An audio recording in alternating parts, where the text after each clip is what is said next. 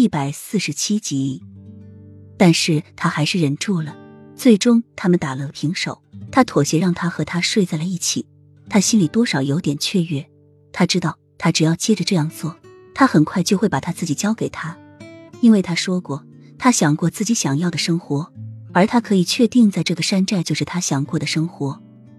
那晚他酒喝的不多，但是却醉了。睡到半夜，他突然说肚子饿，他便带他去狼山烤鸡吃。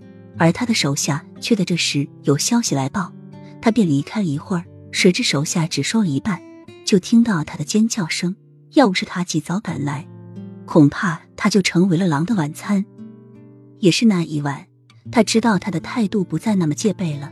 他在心里暗暗高兴中，到了第二天，他让人从府中带来了一对西月耳环，那是当年父皇送给母妃的。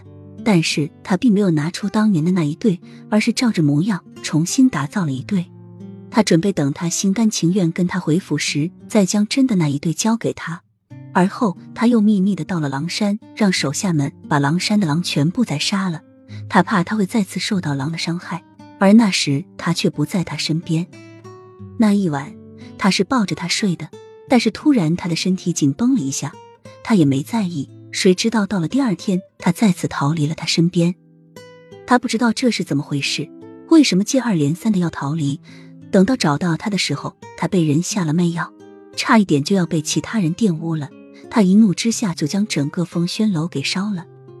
而那一晚，他也完全的得到他了，而他也叫出了他的心，告诉他以前的事情，为什么要从他身边逃离，又为什么要从瑞王爷那里逃离。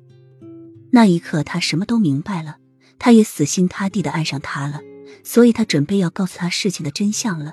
他怕在山寨里告诉他。他会因为他欺骗了他，不愿意跟他回去。正好墨尘剿匪成功，正要回朝，他又利用了这个机会。而如他所料的那样，他为了青兰，真的跟墨尘回到了王府。